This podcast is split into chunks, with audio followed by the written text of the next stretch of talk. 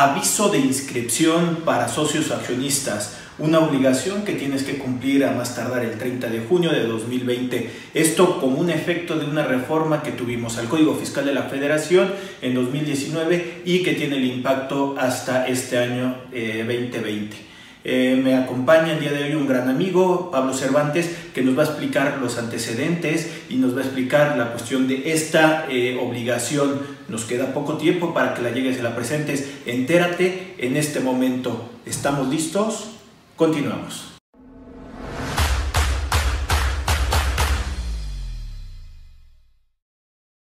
¿Qué tal amigos? ¿Cómo están? Mi nombre es Rodrigo Ramírez y como lo había anticipado, el día de hoy vamos a hablar de ese famoso aviso que se tiene que presentar a más tardar el 30 de junio, ya que hubo una modificación a, eh, pues, al Código Fiscal de la Federación para efectos del 2020 y que eh, estamos llegando a unos cuantos días a tener que reportar en muchos casos eh, la cuestión de los movimientos accionarios que han tenido las personas morales. Y para eso, eh, como siempre, traigo a un especialista, a un experto en el área. Él es licenciado en contaduría, él es licenciado en derecho, tiene eh, este, maestría, tiene especialidad, tiene por ahí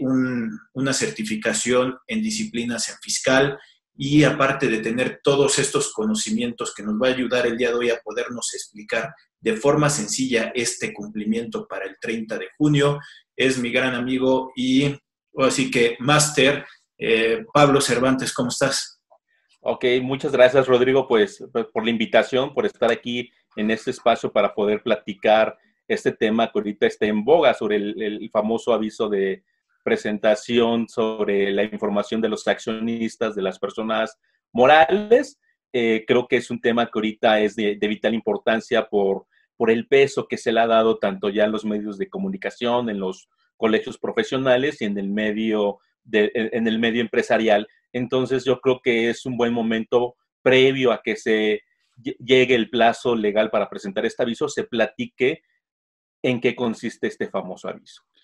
A ver, Pablo, por ahí, em, una cuestión de un antecedente, un antecedente de esta obligación, o sea, ¿para qué objeto eh, se modificó el Código Fiscal de la Federación? Si bien esto es una cuestión legislativa y al final de cuentas están saliendo por ahí, hay una regla miscelánea que es la que estaría eh, facultando un poco y ya tenemos hasta el anexo 1A donde me está eh, facultando un eh, una guía de, trámites para, para, efectos de este cumplimiento, un poquito de antecedente. ¿Qué es este, este aviso?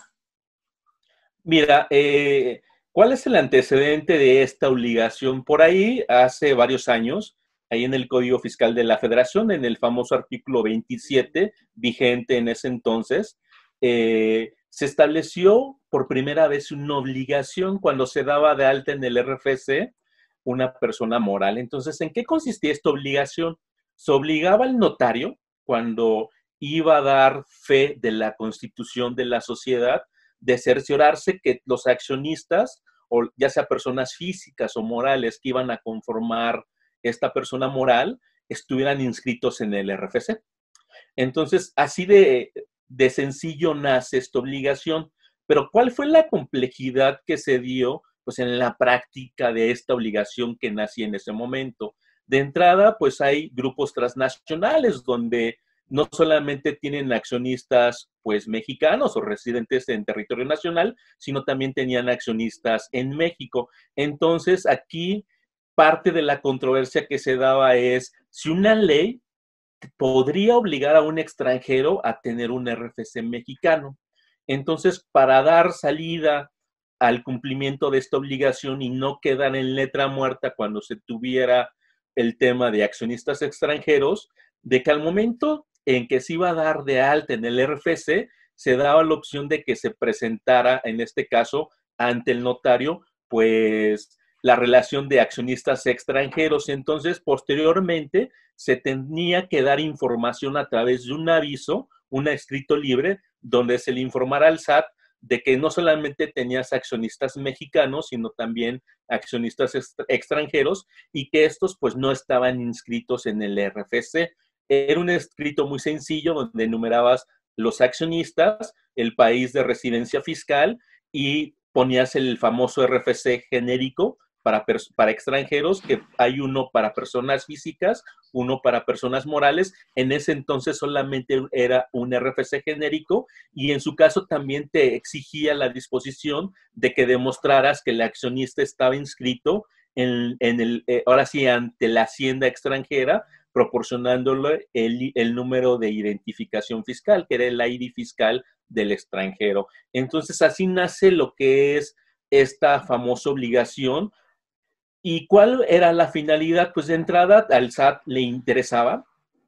que tener conocimiento de quiénes eran los accionistas que estaban conformando a las personas morales. Por ahí también ya había un antecedente cuando era obligatorio lo que era el dictamen fiscal, donde también se incluía como parte de los anexos del dictamen fiscal cuáles eran los accionistas de las personas morales que se estaban dictaminando y también que se manifestara el cambio de tenencia accionaria. ¿Por qué, ¿Por qué es importante esto? Porque esta obligación en sí pareciera ser que es una nueva obligación, pero no, no lo era, porque ya había de alguna otra forma una obligación de informarle al SAT cuál era la tenencia accionaria, y cuáles eran los accionistas y los cambios de accionistas que se daban a través del famoso anexo del dictamen fiscal cuando se estaba obligado a presentar lo que era el dictamen fiscal y también al momento de la constitución, dime cuáles son tus accionistas. Entonces, ahorita, con todos estos cambios que ha, habido, el aviso está recogiendo pues, realmente lo que hacía el dictamen fiscal y también la inscripción. Pues dime quiénes son tus accionistas, mencióname si son mexicanos, son extranjeros, y si ha habido un cambio en este transcurso y para que tú me demuestres que tienes una prueba fehaciente, si es que hubo un cambio, dame un, un documento no, este, protocolizado ante notario público. ¿Para qué? Para que tenga el tema de que un tercero con fe pública dio certeza de que se llevó a cabo pues este cambio de accionistas, a lo mejor cambien la participación accionaria y es lo que en el medio se conoce una fecha cierta. ¿Qué consecuencia pudiera tener de origen esto? Pues realmente es solamente de carácter informativo para el SAT, pero también recordemos que con las últimas reformas que ha habido en el Código Fiscal de la, de la Federación y específicamente a partir del año 2013,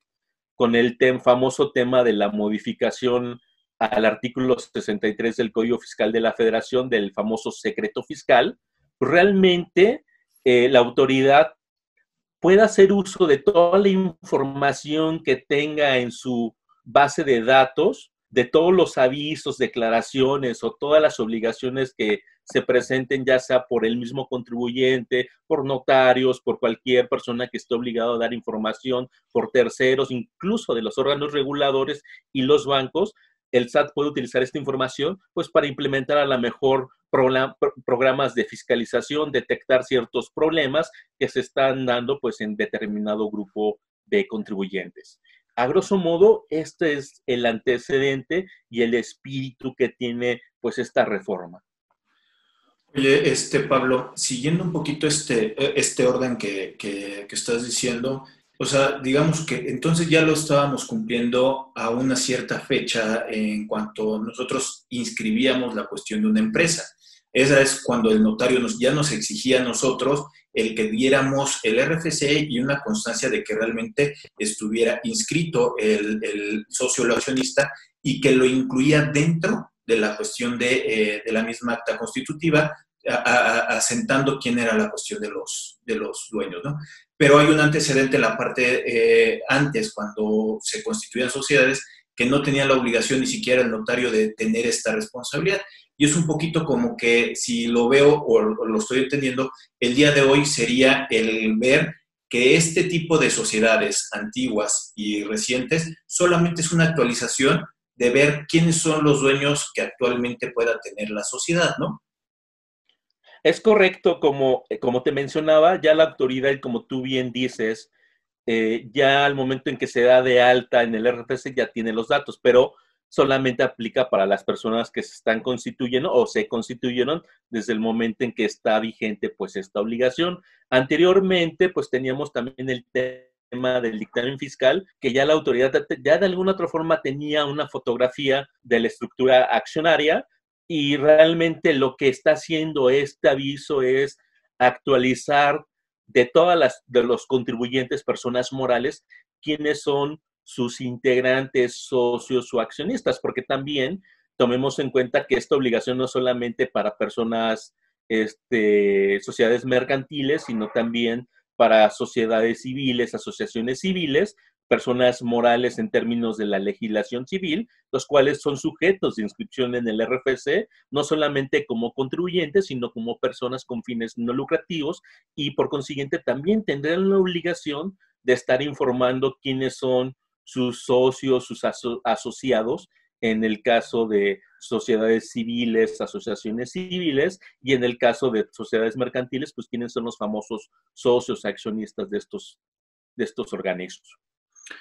Oye, Pablo, y, o sea, si bien al final de cuentas esto es una evolución de todo el, antecedente que has estado diciendo y el objetivo eh, real de, esta, eh, de este tipo de, de, modificación, pues es conocerlo, ¿no? Eh, también hace algunos años también ya te exigían que asentaras quién era el representante legal. O sea, creo que el día de hoy los ojos que puede tener esta administración y que es una evolución de la administración anterior, hablando de sexenios, o sea, no es solamente nuevo de esto, ha sido una evolución, es realmente conocer a las personas que lo están administrando, a ese contribuyente que está del otro lado, porque eh, las bases de datos que tenía el, el SAT pues se habían vuelto obsoletas o al final de cuentas eh, no había un pie ni cabeza en ese base de datos. Y el día de hoy lo están queriendo depurar y trae también un poquito el efecto de ver operaciones simuladas, el, efecto de quiénes son, la cuestión de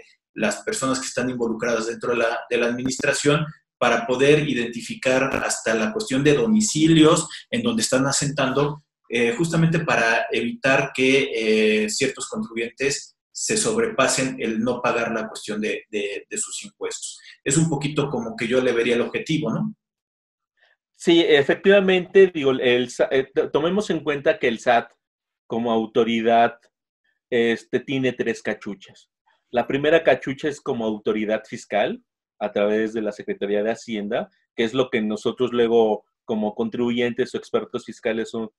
tenemos contacto, pero también en este caso lo que es la Secretaría de Hacienda tiene otra cachucha. Y la cachucha es como autoridad financiera. Entonces, en este caso ya también aquí entramos en temas regulatorios de lavado de dinero, procedencia de recursos, que también de alguna otra forma le interesa, en este caso a la autoridad, tener quiénes son estas personas que andan constituyendo empresas. Y también eh, a lo mejor puede ser que a través de cruces de información determine que a lo mejor son accionistas que pudieran ser que no anden en buenos pasos en temas del lavado de dinero, el famoso tema que ahorita está en boga de operaciones simuladas, facturaciones, artículos, listas negras. Entonces, si la autoridad tiene esta información, probablemente en uso del artículo 63 pudiera hacer estos cruces de información y ver qué es lo que pudieran tener en común estas personas que de entrada ya están listadas en las listas del artículo 69b del Código Fiscal de la Federación. Probablemente así pudiera ser un, le facilita a la autoridad fiscal una labor de investigación, ya sea administrativa, financiera o penal, ¿no? Fiscal también. Oye, Pablo, este, y sentándonos un poquito de esta eh, modificación que tuvo el código, y que eh, la, realmente la que nos está eh, poniendo un poquito el contexto es la regla miscelánea y esta eh, guía de trámite que estaba haciendo referencia hace ratito, ¿es una cuestión legal el, el, que, el que me exijan el día de hoy este tipo de información? Mira, Rodrigo, de entrada, en temas de lo que conocen en el mundo de los abogados como el principio de reserva de ley o de legalidad, generalmente luego en materia impositiva lo que prevalece es que, eh, que en ciertas materias solamente se pueden establecer obligaciones pues en una ley. y no puedes establecer otro tipo de cuestiones a través de un reglamento. ¿Esto qué quiere decir? En materia fiscal, si quieres establecer una obligación que afecta a alguno de los elementos de las contribuciones, forzosamente se tiene que hacer a través de una ley que emane del Congreso de la Unión. De cualquier, este, en caso contrario de que lo hicieras a través de una de un reglamento de, un, de la ley del impuesto a la renta o de cualquier otra ley impositiva, en el caso, o a través de una regla miscelánea, pudieras estar violando este principio, pero solamente para este tipo de cosas. Para otro tipo de obligaciones, como pudiera ser presentar un aviso, presentar una declaración distinto a un tema que regula una determinación de un impuesto, sí puedes establecer ciertas obligaciones a través de, los reglamentos, a través de la resolución miscelánea, no está prohibido de que eso se, se establezca pues en un reglamento. Probablemente por ahí pudiera haber un poquito de controversia, o oye, ¿por qué si esa era la voluntad de la autoridad no se hizo a través de una ley para que estuviera regulada? Pero finalmente yo creo que en el caso específico de este aviso, aviso, la obligación pues ya está en el Código Fiscal de la Federación. Entonces yo creo que analizando este principio de reserva de ley, no nos están imponiendo una obligación adicional a presentar el aviso. Simplemente la forma en cómo se está materializando la presentación de este aviso, como pudiera ser, dame un documento protocolizado, aparte de un escrito libre, ingrésalo ya sea en papel o en este caso a través del, de un caso de aclaración en el portal del Servicio de Administración Tributaria. Esto pues realmente la autoridad te está dando los pasos a seguir para que tú cumplas con una obligación que ya tienes de origen en el Código Fiscal de la Federación. Entonces, desde un punto de vista jurídico, pudiera ser un poquito cuestionable si realmente se estaría violando pues un principio de reserva de ley bajo esta premisa de que no te establece una obligación adicional porque la obligación de presentar el escrito ya la tienes. Lo único que te está diciendo, te está ayudando lo de la resolución del reglamento es cómo pudieras presentar esto, porque bien la autoridad ahorita por el tema de la pandemia te puede decir pues presentarlo en papel. Finalmente no está habilitado el trámite preséntamelo en papel y tú verás cómo lo haces. Si ahorita las oficinas están cerradas, es muy restringido. Entonces, finalmente te está facilitando que lo presentes vía caso de aclaración. A lo mejor el tema que sí pudiera ser un poquito cuestionable, me pides un documento protocolizado y protocolizar un documento pues realmente me cuesta pues dinero. A lo mejor este, en este caso decir a la autoridad pues no me pidas un documento protocolizado, a lo mejor que pudiera ser necesario que te dé copia de los libros corporativos que ya tengo y no que tenga que ir a protocolizar un documento ante notario si es que no lo tuviere, ¿no? Oye, Pablo, entonces ahorita haciendo un poquito la, eh, el resumen de lo que acabas de decir. Entonces, yo como una cuestión de obligación sería el Código Fiscal de la Federación y el cumplimiento, o sea, la forma de cómo le voy a dar cumplimiento está justamente en esa eh, ficha de trámite en el momento que yo podría estar entrando al, eh, a la cuestión de la plataforma del SAT, busco la cuestión de aclaración y ahí voy a subir principalmente dos cosas. Una que sería el documento protocolizado donde yo estuviera manifestando quiénes son los actuales dueños, eh, con una, una, perspectiva que ahorita la, la termino de decir, subo este documento y aparte un escrito libre, por así decirlo, aclarando los movimientos que pudiera haber tenido para poder llegar a ese documento notarizado. También viene por ahí este, un campo que me pide que si quiero yo externar algo adicional, lo podría yo externar. Y digamos que es tan fácil que en menos de cinco minutos el trámite está este, enviado y me da un acuse de este tipo de, de aclaración. Ahora, ¿por qué hice un poquito esta, esta pausa? Porque eh, lo que me dice el código es que yo tengo que manifestar en el transcurso de 30 días cualquier modificación que yo tenga en cuanto a mi tema accionario, pero por única ocasión y por cuestiones de entrada en vigor de este tipo de, de, eh, información que se va a estar subiendo, me dan como plazo el 30 de junio. O sea, solamente sería por única ocasión esta fecha y ya después va a ser 30 eh, días de acuerdo a lo que me estaría estableciendo la cuestión de, del código. y ahorita nos llama mucho la atención porque como contribuyentes y también por la cuestión de la pandemia, la cuarentena, pues casi nos estamos yendo al último día a presentar este tipo de información. ¿Es correcto? Sí, mira, yo creo que aquí, eh, como tú bien dices, Ricardo, eh, perdón, este Rodrigo, el tema viene por lo siguiente. Tomemos en consideración que el año pasado, con, con el tema de la reforma fiscal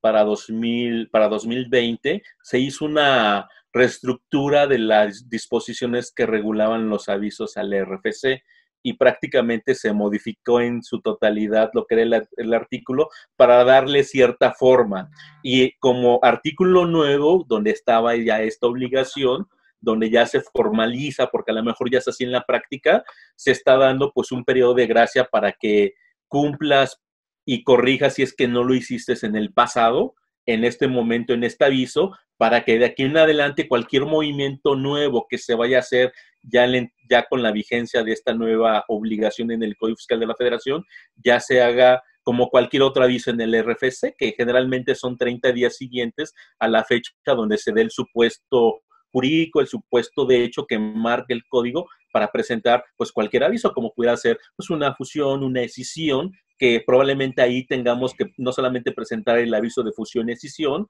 sino también el aviso que vaya a derivar en el cambio en la estructura accionaria por estos movimientos corporativos, que es 30 días siguientes. Probablemente tengas que presentar dos avisos o nos faciliten la vida, o bien cuando hay una un cambio en los accionistas. A lo mejor no hay un cambio en el capital social, sino los accionistas como tal, por motivos de negocios, motivos personales, enajenen sus participaciones accionarias en las personas morales y esto tenga como consecuencia que haya un cambio de accionistas. Y finalmente, esto es lo que se tendrá que estar informando. En este caso, ¿qué es lo que se hace? No se hace un acta de asamblea, simplemente va el accionista con el contrato que hizo con el anterior. Yo adquirí las acciones, aquí está el contrato, pagué tanto, aquí están los impuestos, entonces te pido al representante legal de la persona moral, con base en este contrato, como yo ya soy el dueño de estas acciones que se enajenaron, que me inscribas en el libro de accionistas con este documento que te estoy mostrando y con las demás este, obligaciones que pudiera establecer, porque también tengamos en cuenta que hay, hay una responsabilidad solidaria cuando la sociedad emisora inscribe en el libro de accionistas a un accionista o un socio de, dicha sociedad cuando no se cerciora de que este accionista pagó el impuesto, se pagó el impuesto que se dio con motivo del cambio de accionista, como pudiera ser una cesión de las acciones, una sucesión, una enajenación o lo que se haya dado desde el punto de vista jurídico entre estos dos accionistas, el antiguo y el nuevo accionista. Sí, o sea, esto hasta ayudaría a la cuestión administrativa de las empresas a poner en orden estos libros corporativos, como bien comentas, ¿no? O sea, que muchas veces hemos dejado hasta el último, eh, todos los libros, hasta el libro de actas, y que solamente lo hemos eh, querido protocolizar muchas actas hasta el momento en que son necesarias. Y el día de hoy, con la necesidad de la fecha cierta, creo que es un buen momento también para empezarse a regularizar en cuestión de eh, todos los documentos de la sociedad, acciones, libros, actas. Creo que es un buen momento para poderse eh, al corriente de las cosas que, por ahí podemos estar faltando. Y para eso entraría ahora sí una, una pregunta que ya muchos contribuyentes me, me han estado eh, diciendo es, ¿y qué pasa si yo el 30 de junio no llegué a reportar este, este, esta aclaración, este aviso? Que haya una sanción específica por no presentar este aviso que diga no, hay una sanción genérica. Obviamente, el no presentar un aviso al eh, el cual tú estás obligado a hacerlo, como puede hacer un aviso ante el RFC, pues tendrá su, esto constituirá pues una infracción y en su caso que lo detecte la autoridad de que no se cumplió con esta obligación, pues pudiera proceder a la imposición de una multa ahí este, también lo que tendremos que hacer es, supongamos de que a lo mejor no lo hice en la fecha, en la, en la fecha que yo tenía para hacerlo. Si no lo descubre la autoridad, también tenemos la forma del cumplimiento espontáneo. Hacerlo antes de que la autoridad me lo solicite, ya sea mediante una carta invitación, presenta tu tu, tu, aviso que no me has presentado, porque ahí ya lo estaría descubriendo la autoridad fiscal, o bien también este, en una facultad de comprobación. Entonces, no habría sanción en la medida en que tú lo presentes en el plazo legal o fuera del plazo legal, pero antes de que la autoridad te lo esté solicitando. Porque el mismo Código Fiscal de la Federación te dice probablemente si lo presentases o no cumplices con tu obligación y esto es una infracción. Pero si hay un cumplimiento espontáneo y estás subsanando la omisión de la presentación de un aviso, pues lo que te dice el código está bien en estos casos, pues no procedería la imposición de una multa solamente en el caso en que la autoridad no te lo esté requiriendo.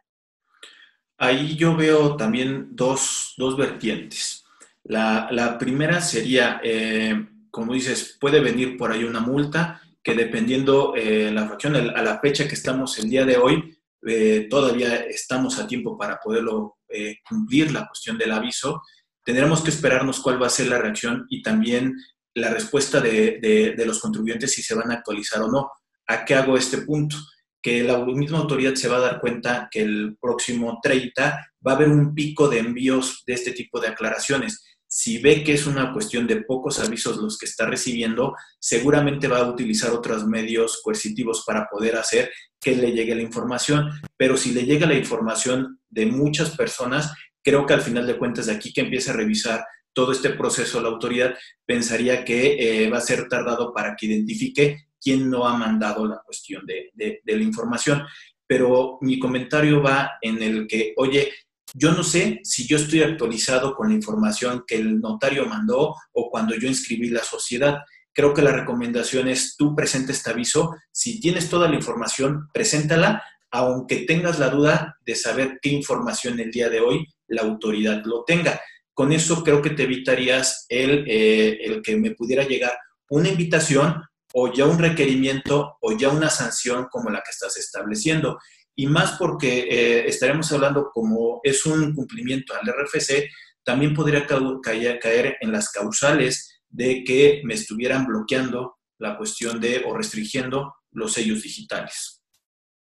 Sí, yo creo, yo creo que ante todo, yo, la recomendación sería cumple a tiempo, no te esperes. Si en dado caso por X o por Y, por algún problema, no lo puedes hacer, de inmediato hazlo para que no estés por, eh, eh, ahora sí que infringiendo esta obligación y el SAT cuando se dé cuenta, porque realmente esto de la suspensión del sello digital, realmente lo que va a hacer la autoridad. A ver, vamos a ver el cumplimiento de los contribuyentes. Ya todos me presentaron su aviso. ¿Cuál es el universo? Un millón de contribuyentes. ¿Cuántos me presentaron el aviso? ¿Sabes que 900? Los otros, ¿por qué no lo presentaron? Ok, vamos a ver. Pero si estos que no lo presentaron lo presentan antes de que les llegue la carta de invitación, pues se ahorrarán en este caso pues una multa y no estarán en una infracción ya.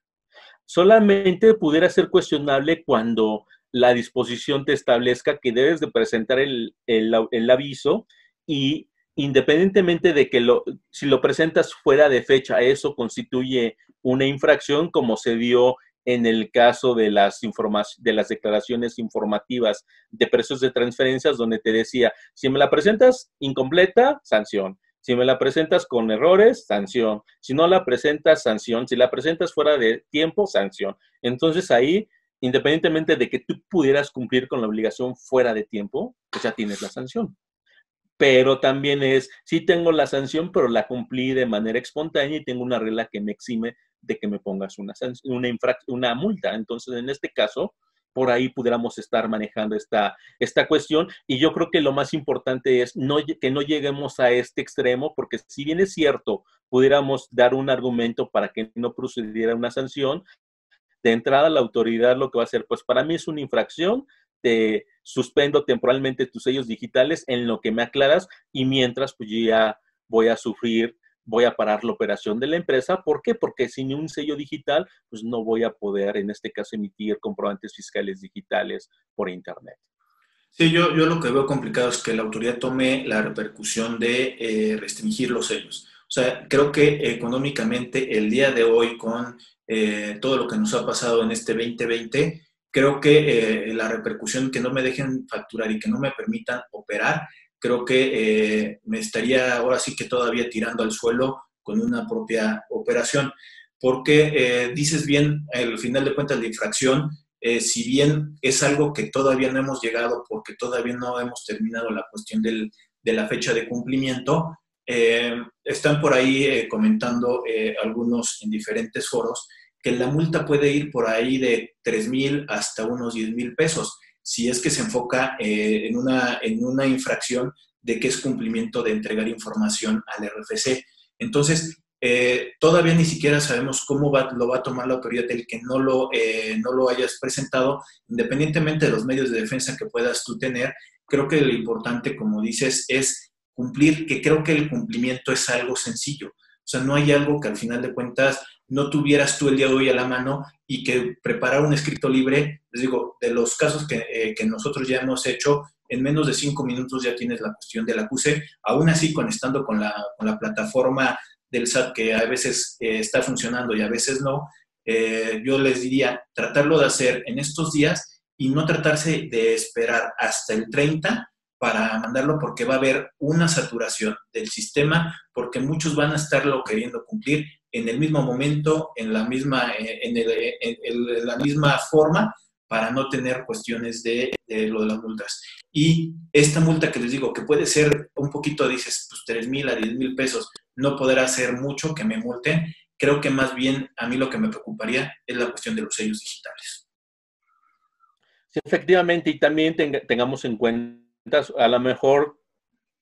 se da cierta problemática en grupos transnacionales grandes, donde como es una infraestructura enorme, a lo mejor la parte mexicana no se entera de los movimientos en la estructura accionaria. Entonces, en este caso, aunque la persona en México, el responsable de impuestos, o en este caso quisiera cumplir con la obligación, pero si no tiene la información de que se ha dado un cambio en la estructura accionaria, porque no se dio aquí en México, se dio en el extranjero, y a lo mejor tú te vas a enterar cuando decretas un dividendo de que el dividendo ya no era para el accionista A, sino es para el, accionista P, que es el nuevo accionista desde hace tres, cuatro años. Entonces se puede llegar a ese extremo, pero finalmente esto no te exime de la obligación de presentar este aviso y que la autoridad te lo pudiera cuestionar.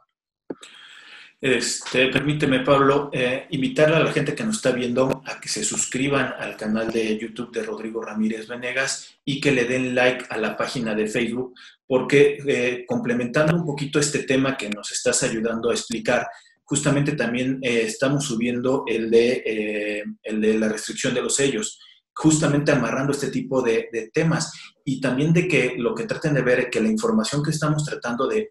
llevarles a ustedes es que tiene que ser un poco ya más integral de toda la información que tiene que ver. ¿En qué sentido? O sea, por ejemplo, el día de hoy con este, este aviso me va a cuadrar, como dices, tema extranjeros, que puede ser con las informativas de precios de transferencia que están en, punto de referencia, también con, con tema de, precios de transferencia aquí en México, las informativas, la declaración anual, el, el CIPRET en su caso, o el DICIF en su caso. O sea, son muchas cosas que todo esto sirve para irlo amarrando desde la estructura de conocer realmente eh, del SAT hacia la empresa y conociéndolo en todos los panoramas y en todos. O sea, no es una cuestión de un aviso individualizado, sino que realmente tiene que ver con aplicaciones eh, de, normatividad que van en busca de conocer realmente al contribuyente. Sí, y, yo creo que tanto el SAT y todo va a empezar a hacer pues un análisis de esta información. Eh, vamos a ver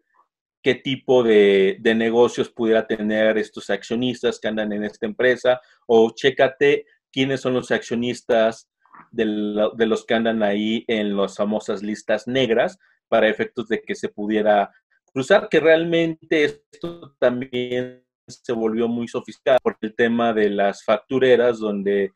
querían evitar ese tema de los accionistas, se buscaban pues un prestanombres, una persona ya de mayor de edad, un enfermo, para que ellos fungieran como accionistas y al final pues no tuvieran en este caso este, algún problema. Y tan es así que este tipo de cuestiones fue lo que realmente originó la reestructura en temas de RFC, porque ya se estaban dando esos problemas en los registros hubo cambios en los procedimientos a través de reglas misceláneas y lo único que se hizo al momento de reestructurar ya lo que es el Código Fiscal de la Federación es establecer dentro ya del Código Fiscal de la Federación por un tema de seguridad jurídica y que por ahí no hubiera algún problema de algún litigio, todas estas reglas, controles que el SAT ya había detectado en las altas de los RFCs y también en los temas de los avisos, de que no se dé de alta y posteriormente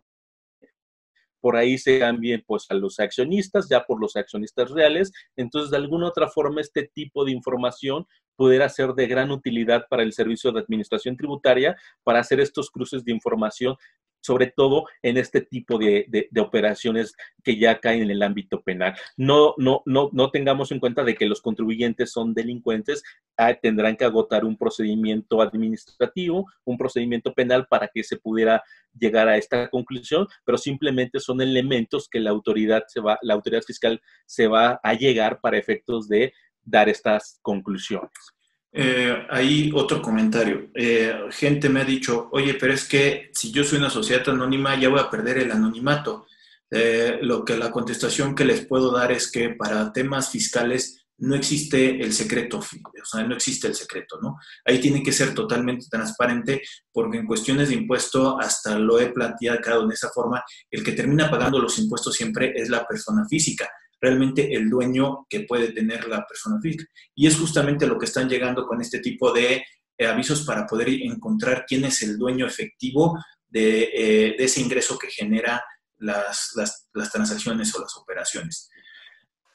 Aquí también, perdón que te interrumpa, este Rodrigo, también, también tengamos en cuenta que desde el, desde el año 2014 también está el tema de la famosa responsabilidad solidaria de los accionistas. Entonces ya ha habido cambios en esta materia donde realmente el accionista sí es responsable del incumplimiento de la sociedad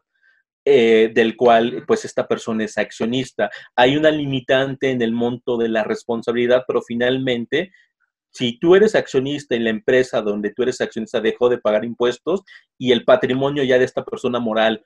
ya no lo cumple porque ya sea que tenga capital en rojo, ya no pueda pagar, entonces el servicio de administración tributaria sí pudiera exigirle, en este caso, al accionista no me pagó la persona moral, págame tu accionista hasta el monto de tu aportación siempre y cuando lo hayas aportado. ¿Por qué? Porque con eso también se evitan fraudes, fraudes a,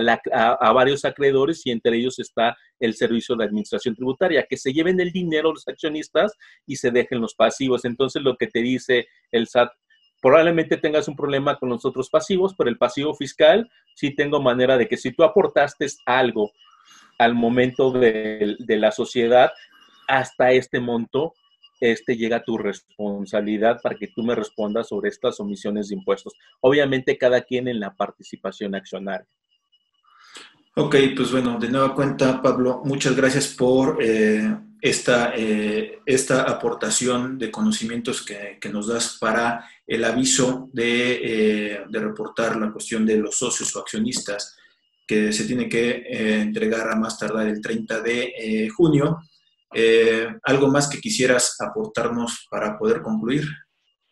Eh, no, creo que por mi parte, yo, creo que es un tema muy interesante. Pudiera ser una obligación sencilla en el cumplimiento, pero yo creo que sí va a tener pues un uso por parte de la autoridad fiscal y sobre todo por las nuevas tendencias en la fiscalización. Yo no dude que muy pronto, yo no dudo que muy pronto pues tengamos noticias sobre cómo le está dando el uso la autoridad fiscal. Y el tema del secreto fiscal, pues sí es secreto, pero respecto de que el SAT lo revela ante terceros, pero para poder ejercer una acción de tipo penal, una acción de tipo fiscal o administrativa, pues sí puede hacer uso de esta información porque finalmente la comunicación será entre la persona, persona involucrada en algún tipo de, algún conflicto fiscal penal y el servicio de administración tributaria y esto no se pudiera permear hacia terceros. De nuevo cuenta, eh, muchas gracias Pablo. Y yo a los amigos que nos están viendo, de nueva cuenta los invito a que se suscriban al canal de Rodrigo Ramírez en YouTube y que este, le den like a la página. Vamos a estar subiendo eh, varios temas eh, que creo que pueden ser de su, interés. Y les digo, creo que vienen este, encadenados para poderlos ir entendiendo un poquito el panorama fiscal que tenemos el día de hoy y eh, los invitamos también a que nos hagan eh, los comentarios dentro de las publicaciones, que nos sugieran temas y traemos este, expertos, especialistas, como el caso de mi buen amigo Pablo Cervantes, que es un experto, contador,